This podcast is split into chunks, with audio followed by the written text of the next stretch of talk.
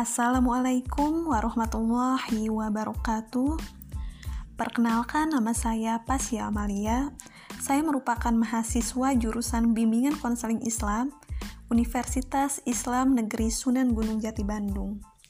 Di sini saya akan mempresentasikan buku yang telah saya resensi yang berjudul Mindset Sukses Perspektif Al-Qur'an Membangun Pola Pikir untuk Meraih Kesuksesan dan Kebahagiaan. Karya Haji Saifuddin Herlambang Munte. Baiklah, langsung saja. Dalam buku ini menjelaskan bahwa Al-Quran memberi gambaran kesuksesan selalu dalam konteks spiritual, yakni jika seseorang mampu menyelamatkan dirinya dari api neraka dan masuk ke dalam surga, maka dia adalah orang sukses. Tapi kali ini, penulis ingin membahas kesuksesan dalam buku ini pada konteks kesuksesan dunia semata. Namun tentunya jika kesuksesan dunia tersebut dapat dimanfaatkan dengan sebaik-baiknya, insya Allah akan mampu menghantarkan pemiliknya kepada kesuksesan abadi sampai ke akhirat. Bagaimanapun dunia ini diciptakan oleh Tuhan sebagai tempat perjuangan dalam meraih kesuksesan. Namun, ladang perjuangan di dunia merupakan tempat mempersiapkan bekal di akhirat. Secara fitrah, Tuhan menyuruh manusia untuk memikirkan nasib masa depan mereka. Dalam Quran Surat Al-Hashir ayat 18, dalam ayat ini kata masa depan diungkapkan dengan kata God dapat diartikan hari esok yang sukses. Kesuksesan tersebut diraih jika balance dengan kesuksesan hari ini. Hari esok adalah setelah kematian, sementara yang dimaksud hari ini adalah dunia yang sekarang Anda berada di dalamnya. Dalam buku ini, penulis membagi kesuksesan kepada dua hal. Pertama, kesuksesan fana. Kedua, kesuksesan abadi. Kesuksesan fana ada di dunia dinikmati hanya selama hidup saja. Sementara kesuksesan akhirat adalah kesuksesan abadi. Namun, apa pun bentuk kesuksesannya, semuanya bermula dari diri Anda sendiri. Jika Anda berpikir akan bisa, maka Tuhan akan membuat Anda bisa. Jika Anda selalu pesimis, maka Tuhan juga menakdirkan Anda tidak akan pernah bisa. Oleh sebab itu, kesuksesan dimulai dari diri Anda sendiri. Kesuksesan di dunia meliputi harta, benda, karir, keluarga, dan nama baik. Harta yang banyak jika dimanfaatkan dengan baik dan dijadikan sarana beribadah, maka harta tersebut akan menghantarkan pemiliknya kepada kesuksesan abadi. Karir yang bagus akan menjadi lokomotif yang menarik pemiliknya ke keabadian surgawi. Keluarga yang soleh dan soleha merupakan syafaat yang diizinkan Tuhan untuk menolong Anda di saat tidak ada lagi artinya harta, kawan, karib, maupun saudara. Siapa pun pasti menginginkan kesuksesan dalam mencapai karir. Betapa tidak, segala usaha telah ditempuh untuk meraih cita-cita. Untuk mewujudkannya, seseorang bahkan rela mengorbankan waktu, energi, dan biaya. Tetapi masalahnya, mengapa seseorang dapat mudah mencapainya, sementara yang lain sulit untuk merealisasikannya? Dalam buku ini, penulis membicarakan konteks kesuksesan di dunia, bentuk-bentuk kesuksesan yang memang diinginkan setiap manusia, terlebih dalam konteks kesuksesan karir. Bab yang pertama yaitu ketahuilah tujuan Anda dan jadilah yang terbaik setiap hari. Anda unik. Tuhan menciptakan Anda untuk sebuah tujuan khusus. Temukan tujuan khusus itu. Jadikan itu sebagai tujuan Anda. Tujuan yang sudah Anda pilih dan Anda tetapkan akan bertindak seperti sebuah peta jalan menuju sukses.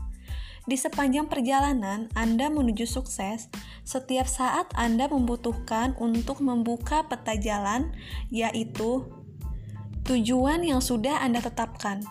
Ini bisa menyelamatkan Anda dari kebingungan yang akan menyesatkan Anda dari tujuan semula. Sebagai makhluk individu, manusia memiliki keunikan tersendiri yang membedakannya dari manusia lainnya. Dalam pandangan ini, manusia menjadi individu yang tidak dapat dipandang sama, karena secara kodratis setiap manusia diciptakan unik dan berbeda satu dengan yang lainnya. Sekarang, tugas Anda yaitu mengenali diri Anda sendiri, sehingga membantu Anda dalam mengenali jati diri dan menemukan tujuan hidup. Mempunyai tujuan hidup yang jelas akan mempermudah langkah kita Ketika sudah tahu tujuan hidup, kita akan selalu tahu apa yang harus dilakukan guna mencapai tujuan tersebut. Kita akan cenderung berjuang sekuat daya mencapai tujuan itu. Tujuan hidup Anda, apa pun itu, haruslah jelas.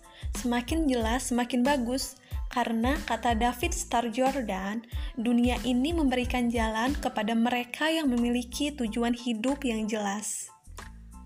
Pembahasan selanjutnya yaitu membuat tujuan Anda secara smart. Tuhan menciptakan manusia untuk sebuah tujuan khusus. Temukan tujuan khusus itu. Jadikan itu sebagai tujuan hidup. Sebagaimana dikatakan oleh seorang psikolog, Viktor Frankl, tiap-tiap orang memiliki panggilan atau misi khusus dalam hidupnya. Setiap orang harus menjalankan tugas nyata yang wajib diselesaikan. Keistimewaan itu menjadikan dirinya tidak tergantikan, sama seperti hidupnya yang juga tidak bisa diulang. Jadi, tugas setiap orang itu unik, begitu juga kesempatan untuk menyelesaikannya. Hal ini menurut Lihi disebabkan oleh kenyataan bahwa di dalam diri manusia ada benih kehidupan sesudah kematian. Kehancuran tubuh fisik oleh karena kematian bukannya membuat kehidupan berakhir, melainkan tetap berlanjut. Dalam hal ini, jiwalah yang berperan. Situasi ini sekaligus menunjukkan tentang jiwa yang rindu akan hakikatnya, yakni kehidupan setelah kematian. Dengan demikian, tujuan hidup yang kedua ini hendak menegaskan mengenai proses yang harus dilalui manusia dalam perjalanan menuju hakikatnya, yaitu kehidupan setelah kematian. Selanjutnya, dalam hal memilih dan menentukan tujuan harus bisa Anda buat secara smart. Apabila kita uraikan kata smart berasal dari formula SMART yang merupakan akronim dari S yaitu spesifik atau jelas dan khusus, M measurable atau dapat diukur, A attainable atau dapat dicapai, R realistik atau nyata, dan T time frame atau kerangka waktu. Pertama, tujuan harus jelas dan khusus atau spesifik. Ketika Anda merencanakan untuk mendirikan sebuah bisnis, misalnya Anda ingin membuka sebuah bisnis, maka Anda harus dengan jelas dan spesifik menentukan ingin membuka bisnis apa. Dalam membuat suatu sasaran, Anda harus menuliskannya dengan sejelas-jelasnya dan harus spesifik, bukan dengan cara yang kabur dan mengambang. Kedua, tujuan harus bisa diukur, measurable anda harus tahu dulu kapasitas potensi diri sendiri terlebih dahulu. Pada saat membuat tujuan, Anda harus bisa mengukur kemampuan diri sendiri terhadap tujuan yang Anda buat. Tujuan tersebut harus sesuai dengan kemampuan Anda meraihnya. Ketiga, tujuan harus bisa diraih, attainable. Membuat tujuan juga harus Anda pertimbangkan agar bisa Anda raih nantinya. Jika Anda membuat tujuan tetapi ternyata kemudian tidak mungkin Anda meraihnya, itu akan membuat Anda kecewa dan merasa gagal. Ini tidak baik bagi perkembangan diri Anda. Keempat, tujuan harus nyata, realistik. Dalam hidup kita memang harus bersikap realistis, tetapi ini pun sifatnya sangat individual sekali. Realistis realistis buat seseorang belum tentu realistis bagi orang lainnya. Anda harus sudah merasakan sebuah kepastian diri bahwa tujuan tersebut realistis bagi Anda.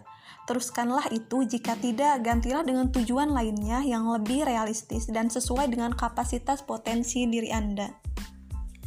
Kelima, tujuan harus punya kerangka waktu pencapaiannya atau time frame. Jika Anda belum membuat dan memastikan kapan tujuan tersebut harus Anda capai, maka Anda akan punya kecenderungan mengulur-ngulur waktu lebih lama lagi untuk mencapainya. Jadi, jika Anda ingin cepat tiba di garis finish, tujuan-tujuan yang telah Anda tetapkan, serta tetap berada di dalam kerangka dan jalur yang Anda buat, sebaiknya Anda berpatokan pada SMART ini sebagai acuan atau tolak ukur untuk menguji apakah dalam membuat tujuan-tujuan itu sudah cocok bagi diri Anda sendiri.